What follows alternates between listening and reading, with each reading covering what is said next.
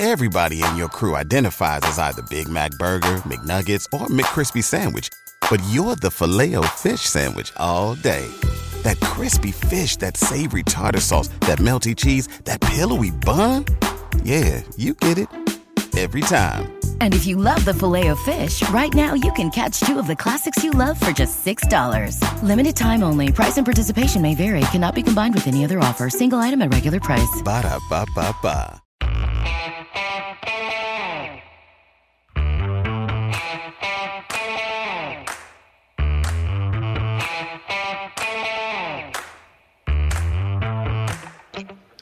Hi, folks. Welcome to another episode of Film Study. This is Ken McKusick. I have an oddball episode for you tonight, and we're going to have a few of these because the Orioles are playing some great baseball, and and we do not want to pass up this opportunity to do a few crossover episodes uh, at this time. Went to the Orioles game today on May 18th against the Angels, and they did happen to lose. Uh, a nice back and forth game, but didn't end up their way, unfortunately. Uh, but we're going to take the topic we have for you tonight is talking about high variance Orioles that will have the largest impact on the pennant race this year. We'll talk, detail that a little bit more. But our guest, Connor Newcomb from Locked On Orioles. Connor, how you doing? I'm great, Ken. Uh, I'm happy to be on and, and talk O's. And I know for for a lot of Baltimore sports fans who may have put the Orioles to the side a little bit for for good reason for a while. I know a lot of people are are jumping back in, and I welcome everyone back in. Like hop on the Orioles bandwagon once again. Let's do it. Uh, let's make it a baseball and a football town once again. I'm really loving the way the Orioles are built right now. It's not just the homegrown talent because no one would be upset about the fact that this team is is all drafted and the Elias rebuild is a thing of beauty. Uh, that, that, that you know you, you you literally will get once in a lifetime a rebuild this extraordinary in terms of of the youth all being built within the system. But the thing I really love about it is the baseball of my youth, and I'm almost 60 years old. Um, it was really in the in the 70s and 80s, and um, the Orioles had 18 consecutive winning seasons between 1968 and 1985. A lot of different ways to win ball games back then. They certainly had great pitching, a lot of it. They certainly played in great pitchers' ballpark. But the thing they always did was outwalk their opponents. And Elias and his cronies have brought back the walk to the organization in a way that had just been lost. They were in a desert of of really putting the walk first. Not only do I think it's important as a leading economic indicator, so to speak, of hitting statistics, I think it's absolutely critical for the drama of baseball. I think a lot of the drama of baseball is tied up in in pitch count and walks. Yeah, and the good thing with that is the whole swing decision revamp is not just hey, we've gotten this player to the big leagues, let's work on their walk rate. It is the moment you enter the system, whether it's as a draft pick, whether it's as a prospect you get traded here, whether it's as a free agent signing even who's already in the big leagues, they will work on your walk rate. So whether it is, you know, a 17-year-old who's still in the Dominican Republic in the summer league or it's Adam Frazier who came over in his 30s and has by far the highest walk rate of his career this year, up and down the Orioles are instilling that and it's been a little tougher to do it for the guys who kind of came up in the Dan Duquette system and are still mm-hmm. here.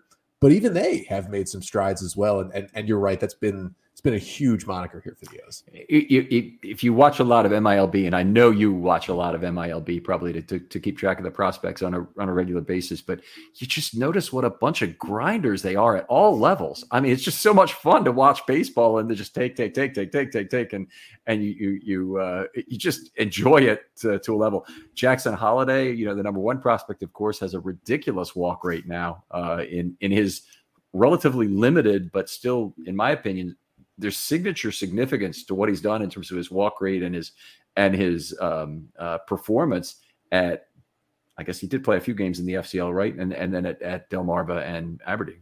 Yeah, and, and and Jackson Holliday is one of the guys who, you know, you're not identifying one or two traits while you're drafting him. You're drafting him because you, has the, you have the number one pick and you're looking for the best player available. But he does fall into a category where the O's are now drafting guys who already have that trait, whether it be in high school or college. Like, hey, look at these walk numbers, look at these on base numbers. We can even move this a little bit more. And we can come up with a guy who is going to have a, you know, 370 plus on base percentage no matter how he's hitting. And that's, you know, what's happening for Gunnar Henderson right now. Mm-hmm. He's right at the Mendoza line, but he's walking top 10 in baseball. And so he's still a productive hitter at the plate. And it almost gives you, I think the big thing with the walk rate and the swing decisions is it gives a player a higher floor than they would have had in the past. And if you are struggling with the bat, or you're just getting really unlucky with the bat, you can still help your team play you uh, no doubt know a lot of Oriole history. I think that this player is probably before your time, but if if you know anything about Glenn Gulliver when he came up and really helped the Orioles during the 1982 stretch drive at a, at a pennant race there, a guy who hit 200, I think it was 200 right on the nose for that season, but he still had a 363 on base with a ton of walks.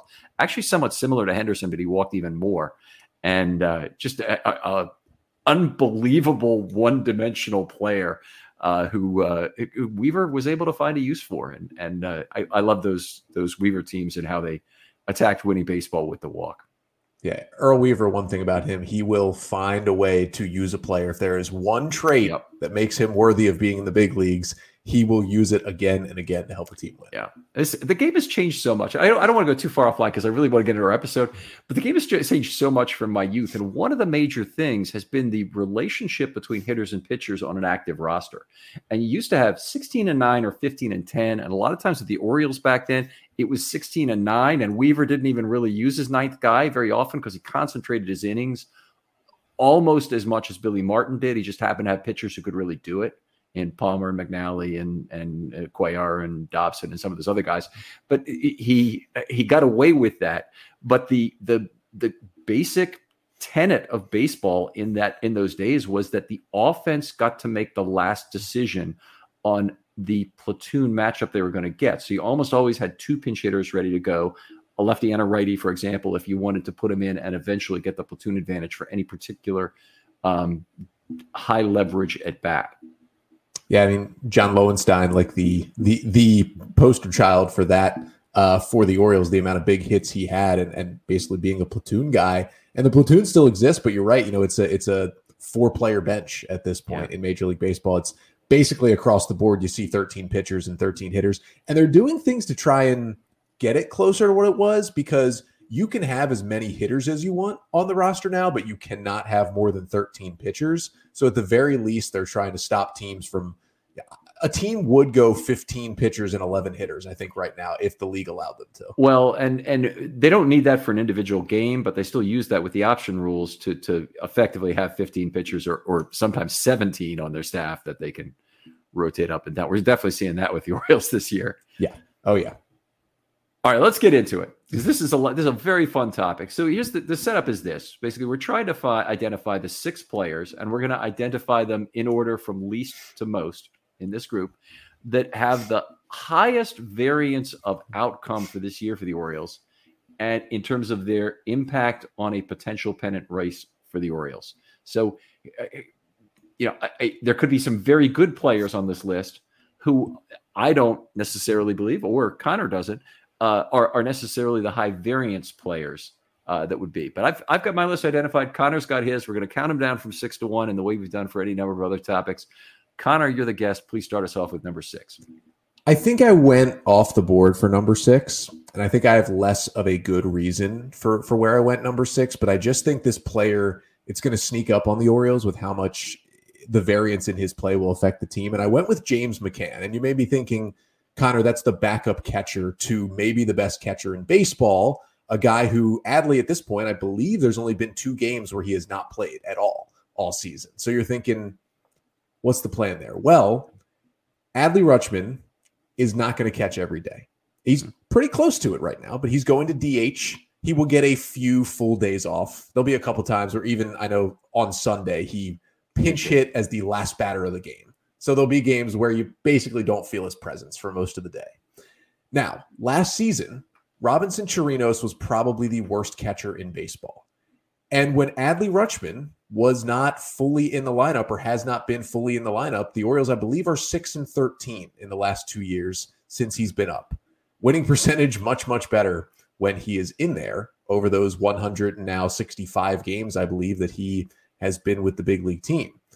So for James McCann, if he can hit 240 and if he can be good defensively when he's in there once or twice a week, and if he can hit lefties, I think on the upside, he can make the Orioles breathe a sigh of relief when they do DH Adley Rutschman, or they do give him one or two full days off, knowing that there's not going to be a black hole in the lineup like there was last season And the Orioles have really struggled with Adley not in there behind the plate. I did go a little off board with this one with James McCann, but I just think if he really tanks and looks like the player that he was with the Mets, the other issue is the Orioles, despite the depth of the system, don't really have a good replacement for him in AAA. So that would be kind of the other reason why I got him here at number six. Okay, interesting, very interesting call. I, I he wouldn't make wouldn't be anywhere close to my my top six, but uh, but a couple of things I've noticed about him. One is defensively,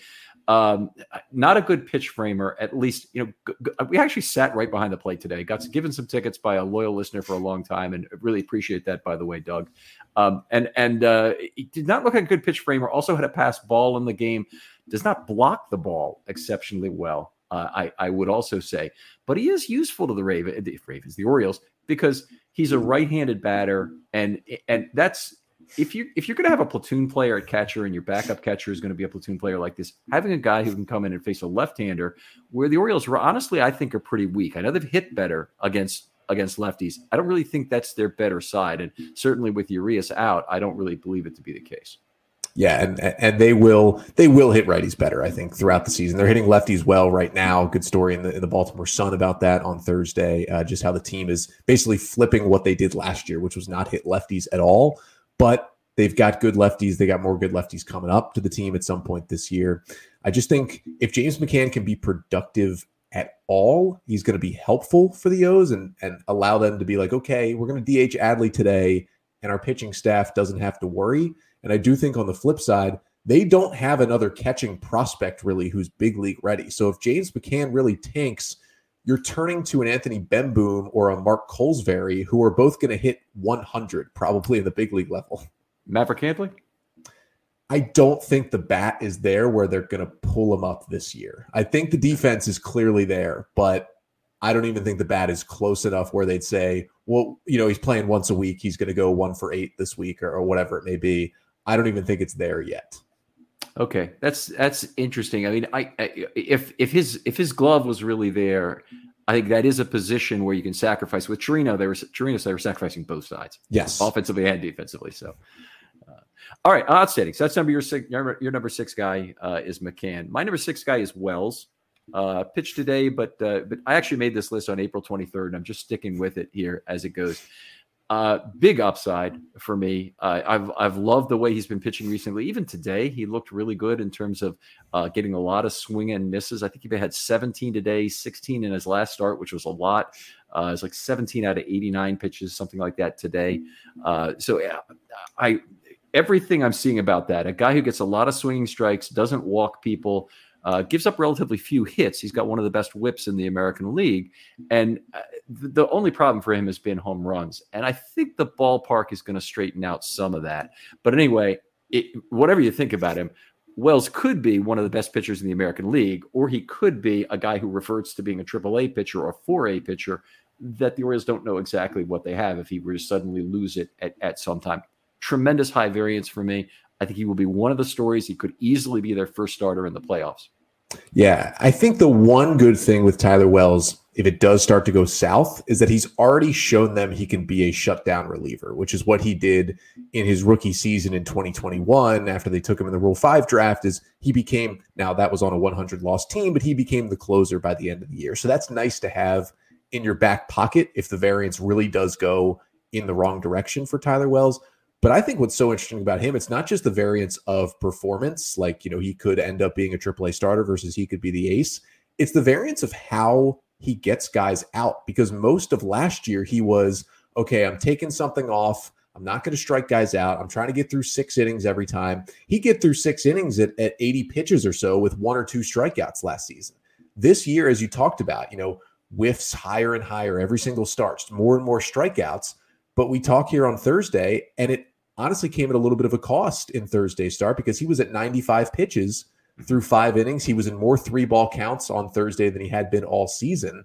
And so there's, I think, variance within how he attacks guys, and there's also variance within just how he performs this year. Yeah. The, the Angels a little bit of a grinding team for for some of that lineup, so that would be one of the teams that's probably going to give him a little difficulty uh, in those terms. So let's move on. Your number five guy. I went with a right-handed pitcher as well. Um, I'm going to go with Kyle Bradish, who, if we're just talking a guy just blatantly who could have the most variance and not pertaining to anything else with the team or the league, it could be Kyle Bradish because he's had a start where he's given up seven runs in two and a third innings. And he's had a start like we saw the other day where he gets through six and two thirds strong um, and looks like a guy who could be the ace of the staff at some point. And really for Kyle Bradish, it is can he be that ace? Because I've said it on my show a lot. I do think Bradish by the end of this year will be seen as the Orioles opening day starter in 2024. Mm. I do think the ceiling is that high for Kyle Bradish. I think he'll have enough time as long as he stays healthy this year to fully figure things out. But there is a floor that's pretty low because we've seen some really, really bad starts. And Bradish over the last couple of years has had some of the worst starts from any Orioles starting pitcher just because it can snowball on him. He can start to walk hitters. He can start to rely on his fastball way too much, which his four seam fastball is not a very good pitch it'll get crushed. He's done better this year, staying disciplined, using the slider more than anything else. It's an elite pitch, but he just will have those starts where things unravel in the second or third, and he's never quite able to get it back together. And he has to leave after recording maybe seven or eight outs. But on the flip side, if he's working the slider and working the curveball, he's through six or seven dominant innings like that. And I just think his ceiling is just as high as Grayson Rodriguez is potentially by the end of this mm. year. And I really do I really do think that the variance is there because I think he could be the ace of this staff. And I think he could also be to the point where maybe he doesn't lose his job, but by the end of the year, he's the number five guy. And the Orioles are maybe trying to think, can we put him in the bullpen for a playoff series because we don't plan to use him as a starter?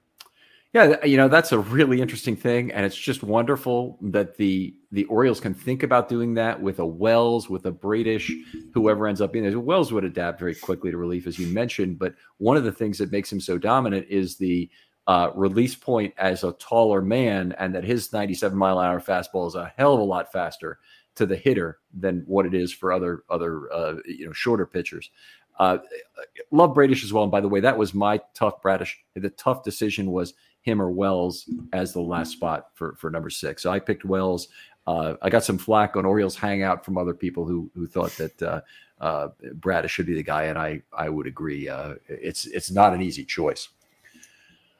I'll move on. My number five guy is Felix Bautista. Now, relievers, they're, they, you can you can make a good point that they probably should not be included on a list like this. But the the fact of the matter is, Bautista has a lot of very high leverage appearances, and he's an extreme performance athlete in terms of, of, high variance athlete. I'll, I'll, call him just for starters. It's a, it's a lot of feast or famine. We saw the famine in that first series against the Red Sox with the pop fly that got dropped and then the two run homer.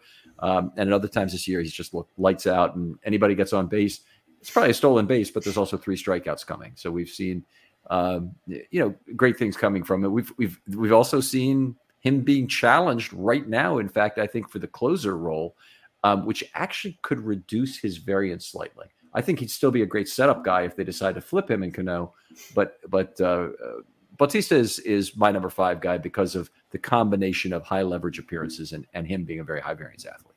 Yeah, and I think it's something we saw here on Thursday, and that Brandon Hyde has said a lot. Is is Felix feels comfortable in the ninth inning, and Brandon Hyde is comfortable with Felix Bautista in the ninth inning. So even if Yennier Cano continues to not give up a run, if we get to July and his ERA is still zero, there's still a chance if Felix is pitching well that Cano is not the actual closer because Brandon Hyde just goes to Cano, whether it's the sixth, the seventh, or the eighth, when the middle of the lineup's coming up and it's a one run game, and he knows he needs to get to that next inning, get through that middle of the order. And then if Felix is comfortable in the ninth, he's comfortable in the ninth. And we've seen some variance from him just in performance this year. The walks have been up early in the season. But it's so funny because I found myself very worried after a couple of appearances there in, in late April from Felix Bautista, where he would walk the bases loaded, but the stuff would be so good, he'd strike his way out of it, and, and the Orioles would still win the game. And then I would realize, like, he barely gave up any runs in any of those outings. Did he walk a lot of batters? Yes, he did. You know, he had multiple multi walk outings, but the stuff is just so good that even when he has no idea where it's going, he's got enough to get somebody out. And and and that was definitely fun to watch. And now he's kind of settled back in, I think, a little bit more over the past couple of weeks. But but you're right. I mean, he's going to have the ninth inning basically the whole year, which which gives him some high leverage and, and some variance as well. Right. Now, I, I think if I understand from our production meeting, you stayed away from relievers, so Cano was on your li- was not on your list, right? I just yeah, Cano was not on my list, and and I don't know. I I expect him to give up a run at some point. I think we all do. It's um, you know, there's there's some things about what's going on with Cano that I just want to talk about in relation to Bautista. Bautista has the K rate to maintain his performance level, and one thing that's going on with Cano that's at a historic level right now is the balls hit in fair territory are getting gobbled up like nobody's business. And that just can't continue. You, you can't have a batting average on balls in play of what 100 or whatever it's been for him so far this year uh, and, keep that up. You can uh, you know, be very dominant when you do what Felix Bautista does, and every out is a strikeout, then you've got a much better chance to to uh, to, to hold your opponent. So there's one of the problems with Cano. I think you know it, I, I, wouldn't fix it because it ain't broke overall right now. But if if he started to, to struggle and have some difficulties, one of the things you'd, you'd have to have to try and figure out is do you want to change some things to try and improve his K rate? Yeah, one thing that I think they actually started doing in his last appearance Wednesday was he threw, I believe, 16 pitches and 13 of them were changeups. And the changeup's been his best whiff pitch this year. Mm-hmm. And the Angels hitters just kept swinging over the top of it and he kept throwing it. Even though his sinker moves so much and is 97 miles an hour and gets all these ground balls, 13 out of 16 changeups. And you saw more swings and misses. And and we'll have to see over the next couple of outings if he keeps doing that or if that was just something he saw in the Angels hitters that they're not picking this up. Let me just keep throwing this. But that could be a way to be proactive there to say, oh, his last couple of outings, you know, he allowed his first barrel and his first extra base hit and, you know, his first couple of hard hit balls that, you know, ended up being hits instead of ground balls right at the second baseman. So maybe he's being a little proactive here to, to counteract that. Again, he is going to give up a run at some point but it is very, very fun while he does not do that. Yeah, it's great. Great. Uh, the Zach Britton run uh, a few years back was was similar, and it's it's just outrageousness. Uh, Britton had a, a, a, very similar K rate, but he's the only one that I can remember who, who's able to maintain kind of this level of ridiculous. we're not allowing anybody to score for for a long period of time. I, I, don't know if you if you know how to do it, by the way, but you you have uh, Stathead on on uh, Baseball Reference. Yes. You have that. Okay. So is there a way to use Span Finder to look for innings instead of games? I do not know. While I love StatHead, I am not informed enough to do okay. the things that it can do at this point. All right, very good. So anyway, a good a, a good tool out there if you have an interest in uh, in using that is a baseball reference. It only costs about eight dollars a month, I think, to get that. So I find it to be worthwhile. Uh, move us on here to number four. I went with another right-handed pitcher, and he may even be higher on your list, but I went with Grayson Rodriguez. I I just think right now, I mean, we're seeing crazy variance start to start right now from Grayson Rodriguez. It is a very odd run that he is on right now. I talked about it on my show on Tuesday after he had what was definitely, I would say, the worst start of of his mm-hmm. big league career. I would call it a little bit worse than the Royal start, what he did on Monday against the Angels. And I get sometimes Shohei Ohtani will hit a ball 460 feet, and sometimes there's nothing you can do about that. But he's looking more hittable than I think we thought he would be. He's still getting swings and misses. Even when he's struggling, he's still getting swings and misses. But when he's in the zone, he's more hittable than we thought. And I don't think the Orioles are at the point where they're relying on Grayson Rodriguez. That the rotation is still good enough there's still enough options where if they really had to make a change, like it really kept getting bad, they would have the options to do so. Like Cole Irvin could rejoin the rotation at this mm-hmm. point. Spencer Watkins is down there. He could rejoin the rotation at some point. He's, you know, he's a league average he's a league average starter who can get you through a couple of weeks while you make a decision. But what I will say about Grayson is we know the ceiling is him being the ace of this staff. He's got the stuff, he's got the prospect pedigree it's there. We've seen flashes of it. But I didn't know the floor, even though it's been eight starts. He's a rookie, he's 23. I didn't know the floor could be somewhat consistently this low. Like you have one bad start, you have one bad start. It's your first two months in the big leagues. But when two out of three starts, you can't get out of the fourth inning and you're giving up eight plus runs, that is concerning. And in terms of just straight up variance, he's probably the player we've seen with the most variance so far this season because it's just been night and day in back to back starts sometimes. Mm-hmm. And I don't want to rely on him yet and say, you know, if the O's are in a wild card three game series, he is no doubt one of those three pitchers. I am hopeful that'll be the case come October. But right now, it just feels like if he gets to peak levels, the Orioles are different. And if he keeps throwing like he did on Monday, the O's will need to search for more answers than I think they thought they would need to find at this point in the season. You know, first of all, Grayson also my number four guy, so we, we match up on this one.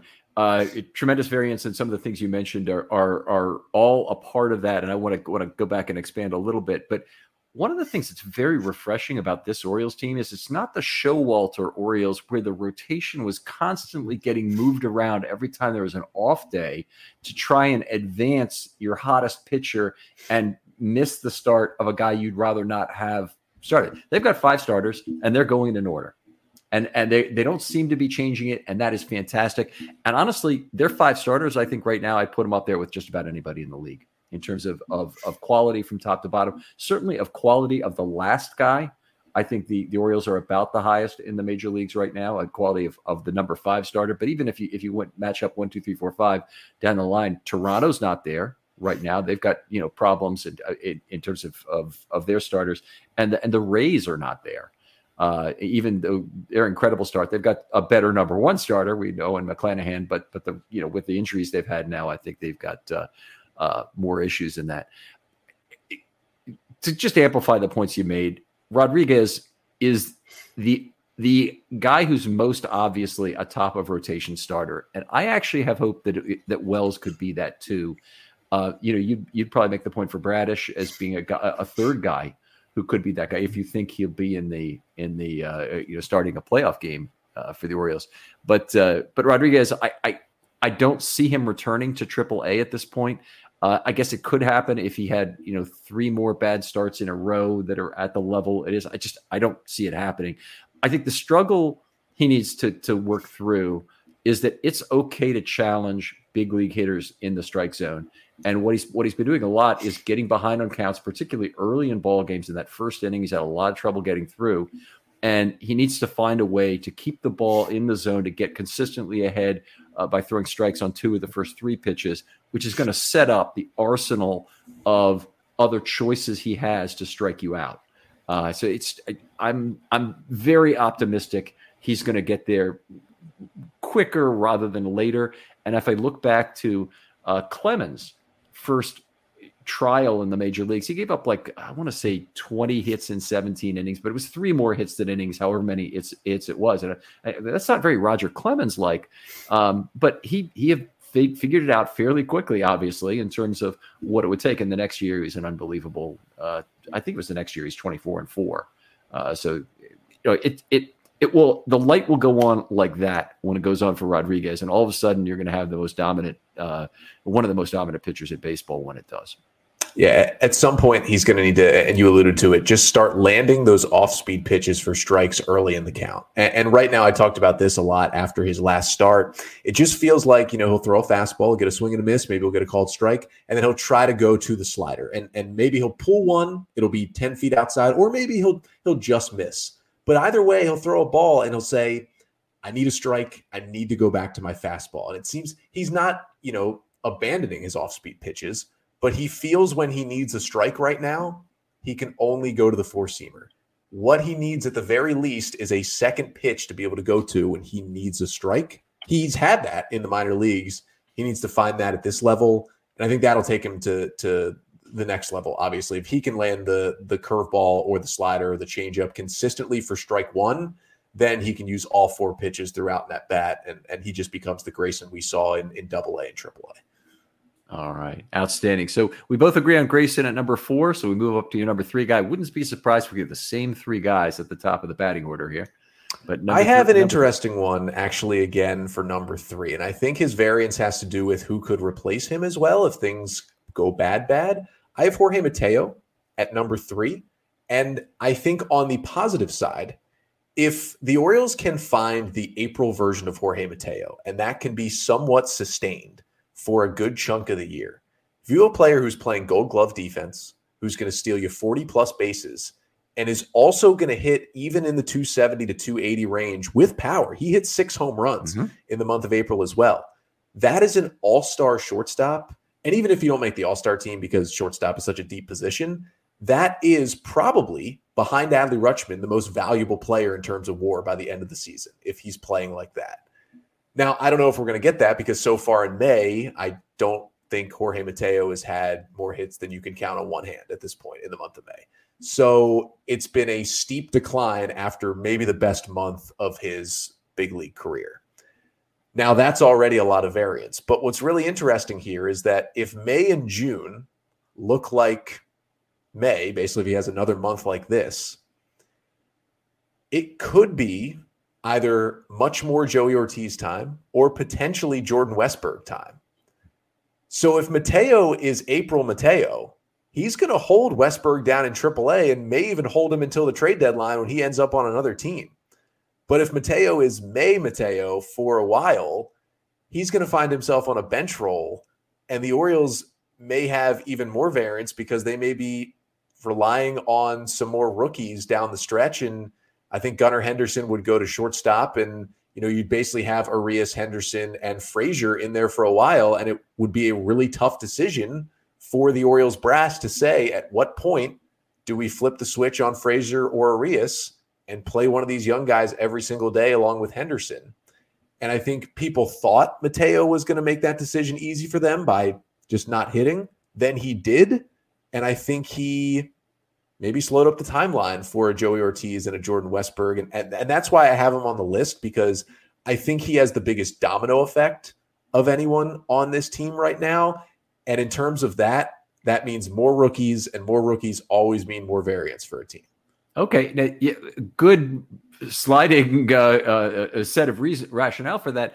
Uh, Mateo's my number one guy, and and I just think that the the individual variance of Mateo is so tremendous.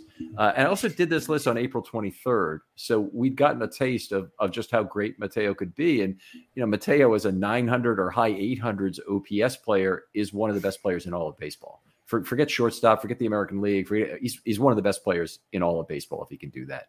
Uh, if if uh, he's at 725 or 750 as an OPS, which it will be challenging for him to maintain. I don't know actually what he is right now, but he's probably actually in that range or just above it.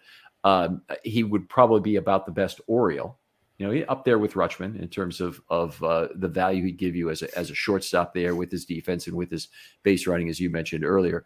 Uh, I just it's it's a matter of individual variance, but your your your point is excellent about all the options the Orioles have in terms of bringing up these other players that could hinge on the play of Mateo. I just I, I don't see demand for Mateo anywhere the same way I don't see demand for Santander anyway. I think you know both these guys seem to be more valuable to the Orioles, or at least the Orioles put a higher value on them than than than anyone else. They'd have gladly traded Santander, I believe. That should have gladly probably traded Mateo if if the if anyone had come forward with the right offer, given how stacked they are in the minor leagues at the position. No offense to Mateo, they should, you know, hopefully they would have gotten something for him. But I think they looked at him and they said, no, he's he's too good for us to trade him for you know pennies on the dollar at this point. So I don't really see him going anywhere else. And in particular, if they're in a point where they really want to make a change from Mateo, I don't really see him having a lot of value. I don't think there's another team that, and and maybe you got a different opinion on this. Maybe there's another team who's just down a shortstop due to injury that would say, "Hey, Mateo's our guy." That's what it would take. I thought maybe the Dodgers would come calling when they had all of their infield issues. I, I really did think that was going to happen. I think one more player I would throw in that group of they're just more valuable to the Orioles than anyone else. Everybody in your crew identifies as either Big Mac Burger, McNuggets, or McCrispy Sandwich, but you're the filet fish Sandwich all day. That crispy fish, that savory tartar sauce, that melty cheese, that pillowy bun. Yeah, you get it every time. And if you love the filet of fish, right now you can catch two of the classics you love for just $6. Limited time only. Price and participation may vary. Cannot be combined with any other offer. Single item at regular price. Ba da ba ba ba. Is Ramon Urias, who could, when he gets back from this injury, start to fall into that category of if he comes back slow from the injury, does he become expendable? And I had heard rumblings about the Orioles were actually in Urias trade talks, and, and the big team was the Mets over the offseason trying to get – one of those Mets like borderline rotation pitchers like David Peterson or Tylor Megill. And the Orioles thought a one for one Urias for David Peterson was worth it. And the Mets were like, we are not giving up one of our starting pitchers for a guy who we see as a utility infielder. And the Orioles saw as a starting third baseman. Gold And glove, think- starting third baseman. Yeah, and I think that's the difference here. And I think the same would be said for Mateo. The Orioles would say, We want a major league level pitcher. And another team would say, Mateo is a pinch runner and a bench bat. And the Orioles would say, Mateo is a starting starting shortstop in the major leagues. The interesting thing about both these players, about both Mateo and about Urias, is that those are guys who are, I think, fairly critical to the Orioles continuing to hit left-handers. And and you know, obviously, they're, the big bats in the minor leagues are Cowser could be up. I guess we could see Kjerstad as another left-handed hitter, and then they have Westburg, obviously, who's totally outperformed AAA at this point. Just he's waiting there like Don Baylor did frankly, right now. So he's waited way too long on there already. Uh, but most of what they would bring up from AAA is more left-handed bats. So that's why I don't have any fear about what they do versus versus right-handed pitching. But I have a lot of fear, and it seems to be the Orioles are, are attracting a lot of left-handed starters against. I don't know if I haven't really checked to see how much of that was rotation setup to try and you know, hey, we want left-handers against the Orioles, so let's wait him a day and and and, and get him a start, get an opportunity that way. But the Orioles faced a disproportionately high number of left-handers. Yeah, and, and you saw it in that Tiger series when Joey Ortiz made his debut, and and it, it turned out Ortiz was only here because the Orioles were facing you know f- three or four consecutive left-handers, and it was you know well we don't want to play Terrin Vavra every day, and we're worried about playing Gunnar Henderson every day against these guys, so Joey's on the 40 man. He's a right handed hitter. Might as well, you know, let him get his feet wet. And, and that was so crazy to see is just lefty after lefty after lefty. They have seen a good amount of left handers at this point, And that's kind of where their their roster build is interesting because their bench guys, some of them are more so just there to do that. Like James McCann, like we saw Thursday, James McCann and Ryan McKenna are going to be in the lineup against those left-handers off the bench. But it would be really nice if Jorge Mateo could hit lefties like that because if he does get pushed into a bench role, if you can still play him against left-handers every once in a while and then also use him as a defensive replacement and a pinch runner in other games, he's still very valuable for you off the bench. Yeah, great point. And of course, a lot of fans don't really realize this, and especially fans who are mostly football fans. The Orioles' 40 man roster does not currently include Jordan Westburg. So if they put him on the 40 man roster, they've got to drop somebody else, which is hard now. The Orioles are stacked with talent, and they might have to drop a pitcher to do it. Not sure exactly what they would, what they, how they would go about it, who they would drop from it. But Westburg would then be on the, uh, would be able to be shuttled up and down which they don't I don't think they really want to do that. I don't think they really want to have him lose at bats. On the other hand, I think he's proven everything he can at Norfolk. It's a matter of how can they get him some advantageous at bats at the major league level and getting him to face a number of left-handers might be a kind of an ideal thing. I haven't looked at his AAA splits. Is he a heavy is he a, a, a does he hit left-handers well? He's not a huge uh, splits guy. He's uh, he's he's a fairly even on both sides um, he may hit lefties a little bit better, but he's not he's not Colton Cowser like where Cowser is mashing righties and is hitting like 140 against lefties right now. I, I know for Westburg, it's nothing close to that right now in AAA. That's great to hear for Cowser, frankly, because he'll be a fantastic platoon player when he comes up, uh, and eventually he'll be a starter. He'll be fine, but uh, but that's great to hear. We're up to number three for uh, three. Number three was Mateo for you, right? Okay, so my number three guy is Adley Rutschman. I, and I don't. I, I, think I feel better about this over the last three weeks, but he's certainly already one of the best players in the league in terms of certainly of catchers. But I don't think we really know what his ceiling is right now, and I think we also don't really. We're not really admitting to ourselves the risk of regression. And in his case, the risk of regression is probably a regression to maybe a 775 OPS or a 760 OPS, you know, something that would just be boy, we hope for more out of that out of Adley this year, but something that you know still isn't.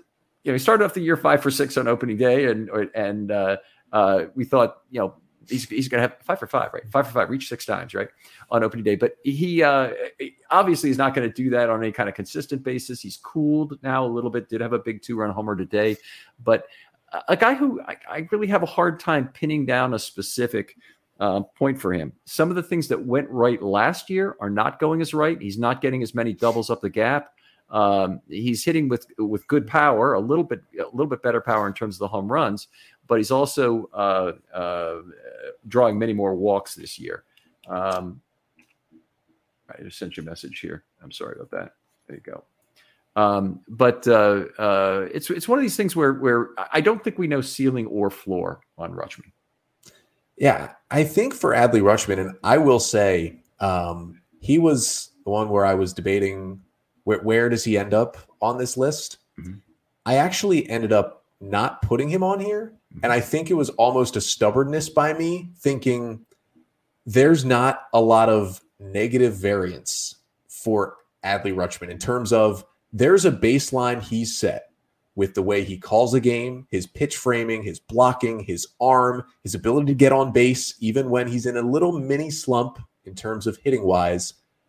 I just felt like he's just going to be a plus plus player no matter how he does power hitting wise. And you mentioned not as many doubles. On the flip side, he is hitting left handers like he did in the minors this year, whereas last year he basically wasn't getting any hits off of lefties.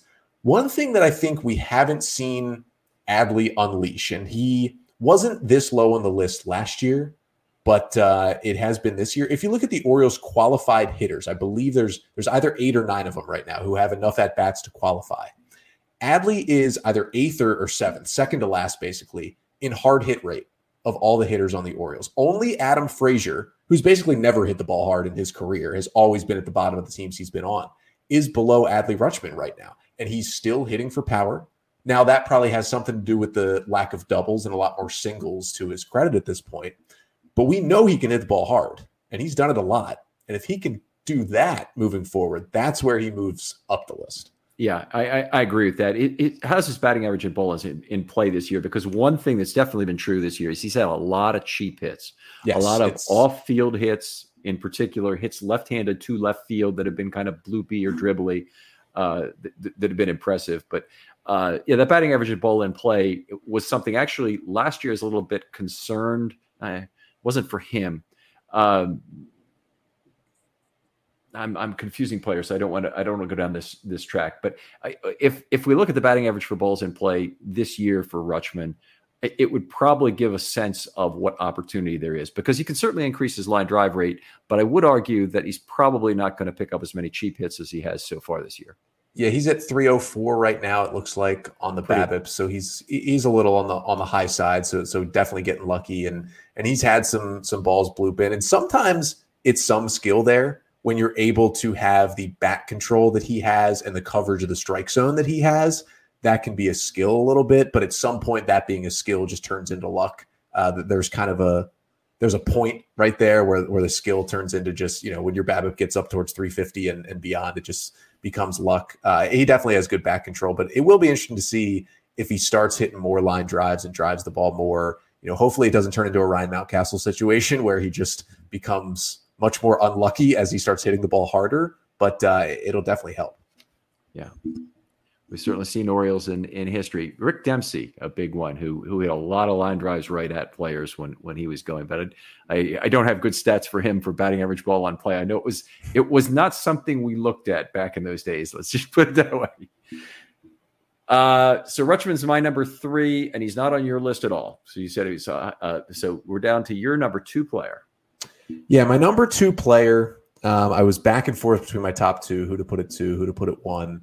Um, I'm going to go with a guy who had the biggest variance season last year in terms of first versus second half. And I'm going to put Austin Hays at number two right now for the Orioles because we're not seeing, I think, the level we saw in the first half from Austin Hays last year, specifically in terms of the power. But Austin Hays has been a very productive hitter so far this year for the Orioles. Now you're talking about batting average on balls in play. Austin Hays is at 394 right now this year. So already you start to look at those stats and say, okay, something's going to come down a little bit. But he's hitting 312. He's got an 859 OPS on the season. He's got 10 doubles. He's got five homers. He's striking out a lot and he's not walking. That's what we know we're going to see from Austin Hays. But when that number is over 300 and he's in there, not every day, he had a little hand issue and he missed, you know, on and off for about a week, but he's in there more than he has been during other six week stretches of, of any given season. He is a just solid piece of this team. And he hit leadoff on Thursday. He's not generally going to do that. That's pretty much Cedric Mullins' spot. But in the five or six hole of the Orioles lineup and in left field every day, he is a huge part of just stabilizing the Orioles. And when he goes in and out of the lineup, whether it be for injury or just bad performance, inconsistent performance, whatever it may be, this Orioles team, yes, you can argue that, well, you know, they have an easy replacement you know, Hays struggles. Colton Cowser comes up, takes the spot in the outfield, and there they go. Well, as I've mentioned already, Colton Cowser just cannot hit lefties right now. So he is not at the point where he can play every day in the big leagues. And Kyle Stowers couldn't seem to hit anybody in the big leagues when he was up here for the last couple of weeks. So I would not play him every day. So as soon as that Hays injury comes, you're looking at Adam Frazier or Ryan McKenna or Terrin Vavra in the outfield every single day. And I just don't know if that's an answer for the Orioles. And we saw it last year as well. Austin Hays, first half looked like an all star. Austin Hays, second half, he was kind of unplayable down the stretch for the Orioles last year. And so I just think with that amount of variance, he doesn't impact how the team does as much as an Adley Rutschman does, or as much as some of the pitchers we've talked about do every five days. But when he's just out there, I almost think for Austin Hays, if we're not talking about Austin Hays, I think that's best for the Orioles because if he's yeah. just out there five games a week and is producing well enough and he's not striking out to the level where we say he's an unplayable player and he's staying healthy and he's playing good enough defense in left field, he's just a, such an important stabilizing presence for the Orioles. And the flip side can get really bad. And that's what we saw in the second half of last year. All right, I, I, I, left Hays intentionally off the list, and and my reasoning it basically draws on a lot of the arguments you're making here. One is you you mentioned the stability you get from a player like Austin Hays. It's exactly what this list shouldn't be about, right? It's the high variance players. So the other thing is that Hays is a player I would fully expect to drop into a platoon role if he's not hitting. So Hays Cowser. It's not not hard to believe that the Orioles would turn to to a uh, a complement like that. A couple pretty good or people of defensive outfielders that people think can play center field, both of them. Hays actually doesn't have particularly good defensive results these last couple of years. Uh, he's certainly not Mullins out there in center field. And so when you do it, you want to do it judiciously to give Mullins a day off against the left-hander, but um, it's not typically something you want to you want to pull the string on very often. So Hays is one of, of several players in there. I think he's an important piece to the Ravens. I or the Orioles. I think he gives. You see, it's hard for me to break this habit, but I think there's a lot of of Orioles players who give you the background that makes their supporting cast one of the best in baseball. It's one, one why they have such a difficult judgment among even their 40 man roster or the 26 that are that are at at uh, the major league level is because these guys are, are good enough probably to get the Orioles within a couple of games of 500 in aggregate before these top six guys and their high variance takes over. And I think interestingly, these guys are the, are the ones and and you got to really talk now wins above average when I talk about getting you within 500. Um, you know, th- these guys could could toss up, you know, 20 wins above 500 among them, maybe more. Um, or or you know, it could come from somebody else that, that's that's not on either of our list, like a Cano or somebody like that would be would would chip in significantly towards that total. But Hays to me is a guy, he's got a fairly limited upside, honestly, I believe. And if he if he starts to play poorly, they'll platoon him and then they'll dump him. I think it, will it'll it'll be in, in that order things will happen. So I didn't really he, he didn't make my list because of that. Yeah, I think that's fair too, and and and that's kind of the other side, exactly as you said, of the argument of you know how important is he to the Orioles right now, and I think he's been like very underrated in how big a part he's been to the offense this year. The fact that Austin Hays has been hitting over 300 basically the whole year is very important to the Orioles offense just being stabilized. But I completely understand the flip side of what I'm saying is that well, if he's just the stabilizing guy and he's not the take them over the top guy right now, then how much does the variance play in? I think a little bit of the ranking for me was I don't think anyone behind him, if he went to a platoon, would be ready to play every day. Now you could argue, okay, a Cowser Hays platoon could work for the Orioles. Mm-hmm. That's fair. The one part that worries me about Hays a little bit is he's actually hitting righties better than lefties this year. So the platoon at the moment, although they would still probably do it, wouldn't make as much sense. But I, I do completely understand that part of the argument where it's like they might have a solution if things go bad. Whereas for example, you know, on my list, like Bradish and Rodriguez, if things both go bad for those two guys, I don't know that they have an in-house solution right. uh, at this point. Yeah, so they, they you know they might go to back to Irvin, or they they have other guys they could go to, I guess, in AAA or even Double A to, to to try and get it fixed. But it wouldn't be uh, it wouldn't be a good solution, and it probably means they'll end up trading talent for a for a starting pitcher, which that's been suggested so broadly. And right now, I'm thinking these five cards they've got are pretty damn good. I don't I don't think I'm making a I don't think I'm discarding and drawing uh, with, with with what the Orioles have currently. Now, the only reason I I change my mind on that would be just because you've got this surplus of talent at the upper minor league level that they will waste if they don't trade it.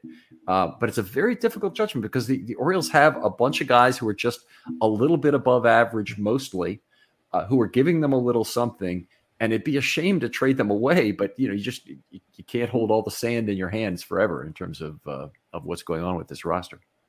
I think we are hitting the Jordan Westburg apex pretty soon here, which is the he can only continue to get better at AAA so much before he either a gets called up, b gets traded to another team that calls him up, or c this happens to some players. He, his production wouldn't tank, but gets so for lack of a better term, bored at AAA that it's not, you know, 310, 400, 500 anymore. It's 270, you know, 350 and 450 maybe. And that's still a productive player, but we're getting to that. I mean, he's over 500. He, he has eclipsed pretty much everyone in terms of AAA plate appearances, in terms of when they finally got called up.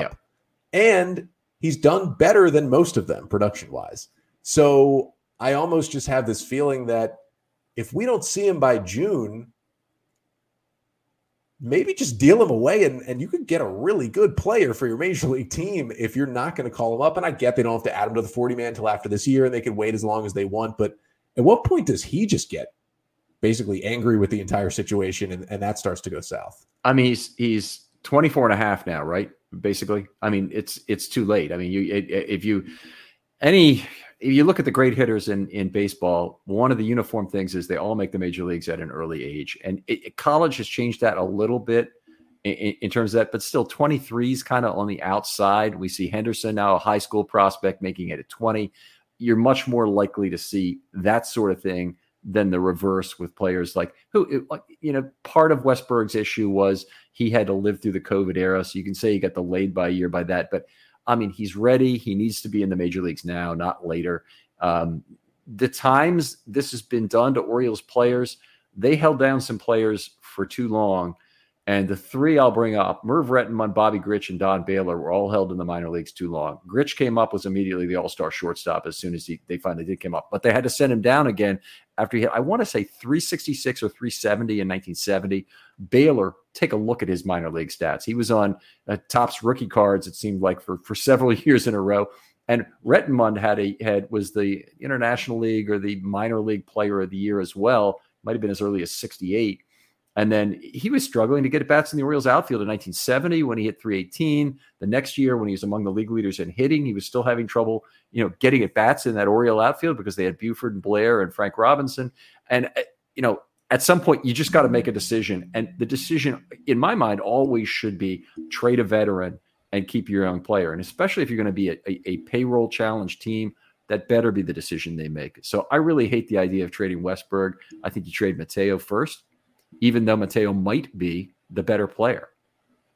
Yeah, it, it is possible because of the upside defensively and speed that Mateo brings that that Westburg just won't bring. I mean, he's a solid defender and he's got solid speed, but he's never going to be to the elite level, I think, and that's what Mateo is in those two categories. So if he just hits enough, you know, he's a better player than a lot of shortstops. So they they've got some really really I think interesting to it's a good problem, right? It's better than having bad mm-hmm. problems. They have good problems right now, but uh they got to make a decision. If they just sit on their hands, you know, if they are seeing some of these AAA guys as tradable assets, those guys are going to lose value the longer you sit on your hands because if he turns 25 and he's still mashing in AAA, well, he starts to float into the category of quad A players who are still in AAA and, and having good results.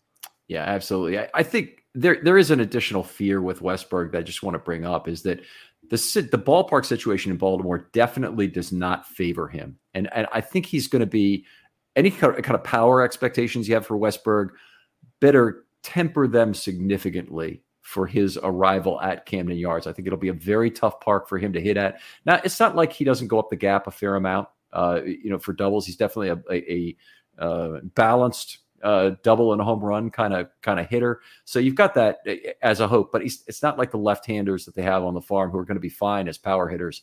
Um, it, it's going to be more like uh, you've got a player who doesn't have as much power as Mountcastle and is really struggling to get the to get the ball out to left field. Yeah, and, and, you know it's the big difference with him and a guy like Connor Norby, who's much further from the majors, even though he is in AAA at the moment. Is that Norby's power alley really is right center, even though he's a right-handed hitter, so he would still play well at Camden Yards despite him being a righty in the wall move back. Jordan Westburg, as you say, he's a Deadpool power hitter, and that is just as Ryan Mountcastle has learned over the last couple of years, is not going to fly as much in Baltimore now. Yeah, yep, absolutely. Okay, so he was your who was it you were talking about? It was your number two player, Austin Hays. yeah, it wasn't Westburg. We got on a, a, little bit of a tangent here. I'll go to my number two, and that's uh, Gunnar Henderson. Uh, growing pains certainly in year two. We've seen this, but one of the nice things is that walk rate has looked great. Um, the strikeouts are at a very high level. The defense, I don't think he's completely settled in. What I'm seeing at third base is great arm, a little bit erratic in terms of where he goes, seems to keep the ball very low. Mountcastle has been only, I would say, adequate in terms of of scooping balls from uh, from that side, and and that will be potentially a problem for him for his career if he stays at the position. I think he's probably a better bet to go to shortstop and and deal with um, those throws. You get a lot of routine plays, obviously at shortstop, at at uh, third base, there's a lot more reactionary defense, and you know, that's why they call it the hot corner, right? And and then some longer throws that that can create problems. So that's just the defensive side. On the offensive side, we've seen the plate discipline continue. I think it's going to pay off for him eventually, but he does need to cut that strikeout rate. Um, it was a little bit of a bugaboo. Elias mentioned it specifically in terms of one of the things that held him back from being promoted to AAA originally was just, hey, this strikeout rate if you had to pick on something, that would be it. He was otherwise, you know, pretty much tearing up AAA. Uh, it's it's a you know there is a still a tremendous variation in what Gunnar Henderson can produce for the for the Orioles for the rest of the season, and I wouldn't be shocked if he were the um, MVP of the playoffs for however long the Orioles last. And I wouldn't be shocked if he were the best Orioles player in the second half, including Rutschman. And I also wouldn't be shocked if he struggles like this all year, ends up hitting 231, uh, still with a decent walk total, but his power numbers are off. And we say, you know, damn it, this, this just this was a lost year of development for Gunnar in some ways. It's a good transition because he is my number one on my list, and I think you know it's interesting looking at at Rutschman versus Henderson for this list. And I think the reason why I put Henderson number one and I did not rank Rutschman is I just felt we have seen Adley go through a little bit of struggles and he's still so good. And generally, we've just seen him be so good. We're seeing a real, somewhat extended struggle for Gunnar Henderson right now. And I think it makes me think more and more about what the flip side could look like. And that is why I put him at number one, because if we get a second half of mostly what he looked like in September when he was called up last year, if we get a second half of maybe he's playing a lot more shortstop in the second half. Maybe something happens Mateo wise, and Ortiz's bat isn't quite there to be an everyday player, and it's just Gunnar Henderson. We saw a little bit of shortstop last year. He's better than he is at third, and he is a really good. He's not Ortiz or Mateo level, but he is the next rung down defensively at shortstop as well. I think that can help even his offensive production if he's in just a better mindset and a more comfortable position for him at shortstop. But you mentioned, you know, the swing decisions are going to be there. I almost think, and this has been brought up by others as well, if he took that down a notch, it might help with his actual quality of contact, his power, and in terms of just like a very baseline stat, his batting average and his slugging percentage going up. Is that if he's a little more aggressive early in the counts, like he was when he first came up last year, and he just said, I'm just going to hit the ball. Like I'm here, I'm 20, let's go Gunnar Henderson might need a little bit of that to, to flip things. But if he is the player we know he's going to be one day, if he is that in the second half of this season, the Orioles go from plucky, fun team to watch out because if Gunnar Henderson is essentially hitting third while Adley Rutschman hits second, and you've got you know whomever Santander and Mountcastle and whomever's hitting hitting well behind them, that's a scary, scary lineup. You know, this is one of the interesting things because uh, for one of Rutschman or Henderson, and I don't really care which. I don't think it's it's it's a it's a certainty which one it needs to be, but one of them needs to hit cleanup for the Orioles. And the reasoning is pretty simple. That first of all, you know, I think there's some value in having a, a, a hitter between the two that can take advantage of two left-handed bats against a right against a right-hand pitcher, and not give yourself the we want to bring in a left-hander and face three straight. Even though Rutschman has hit left-handed pitching pretty well this year, but much more importantly, much more baseline, guys with high walk rates should hit cleanup. And modern lineup theory recognizes that. You, you, the number four hitter leads off the second most innings of anybody after the leadoff hitter. The number, the number three spot for for leading off innings is the number five hitter. The number three spot in the batting order leads off the fewest innings of any position. So you're not taking advantage of Gunnar's walk rate and his ability to steal bases, the speed he brings, and whatnot. I mean, bat him cleanup. I, yes, there's going to be some struggles, some struggles with Ryan Mountcastle there. If you if you bat him cleanup, you will get his speed in the second inning, leading off some innings and causing problems for opposing pitchers. And and I, I really like that idea a, a lot better. Now, in truth, they really haven't run too much with Henderson so far this year, but uh, but I think there's something there to be to be uh, to take advantage of.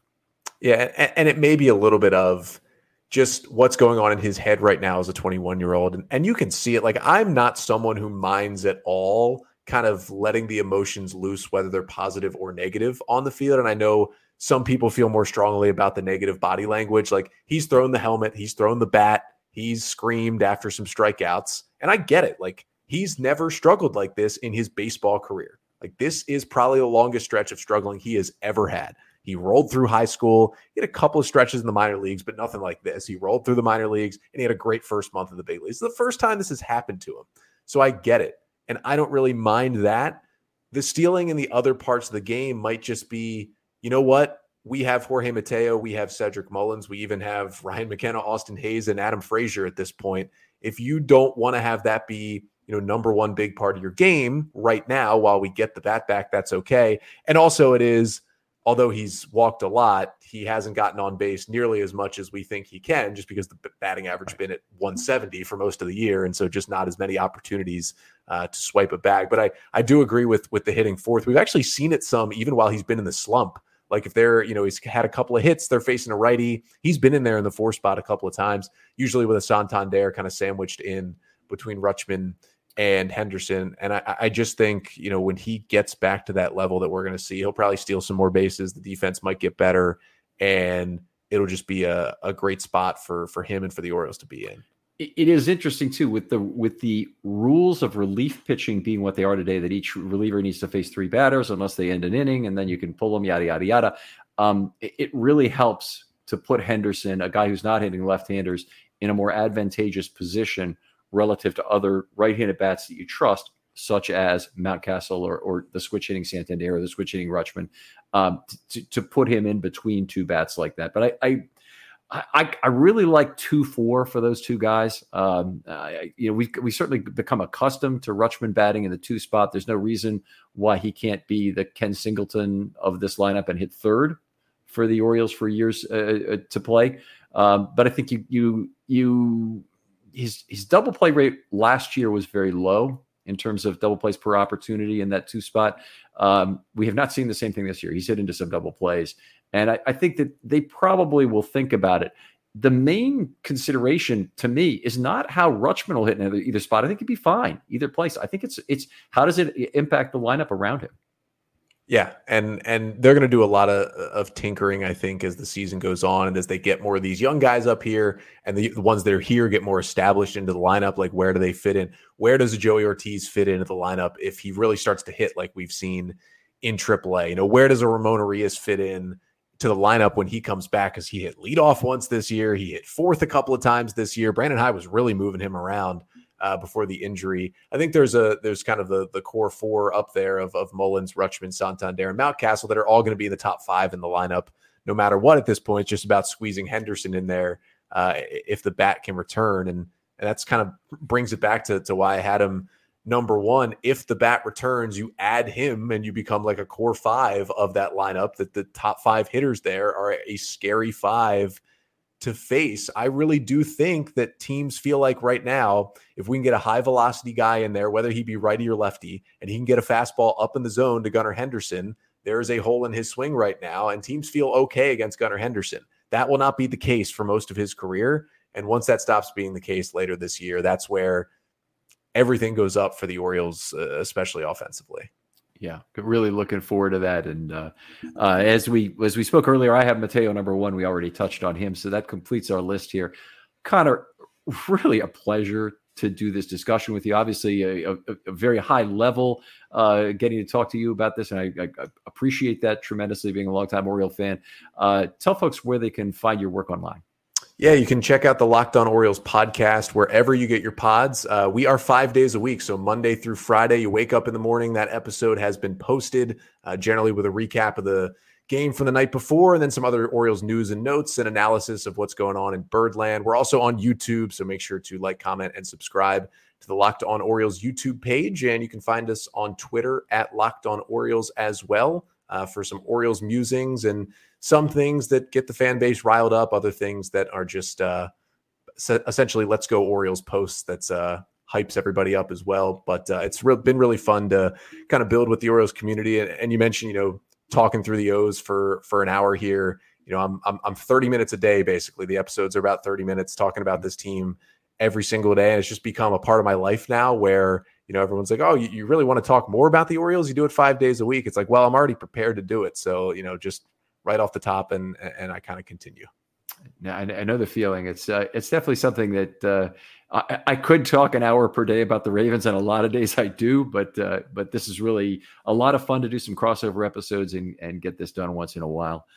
Uh, want to tell other people out there if you'd like to be on an episode of Film Study, uh, hit me up with a DM on Twitter. They're always open. Topics uh, uh, broadly. If you even want to do an Orioles crossover episode, that's not one of the four we have planned for this week. I hope you'll listen to those. Uh, would uh, would love to do that as well. But there'll be lots of Ravens offseason content. If you want to be an armchair GM and have a particular thing, you have your own statistic, whatever it might be. I'd love to hear from you and, and talk to you about that. And I'll get back to you. I, I promise very quickly. Connor, thanks again for coming on. Ken, thank you so much for having me. And we'll talk to you next time on Film Study.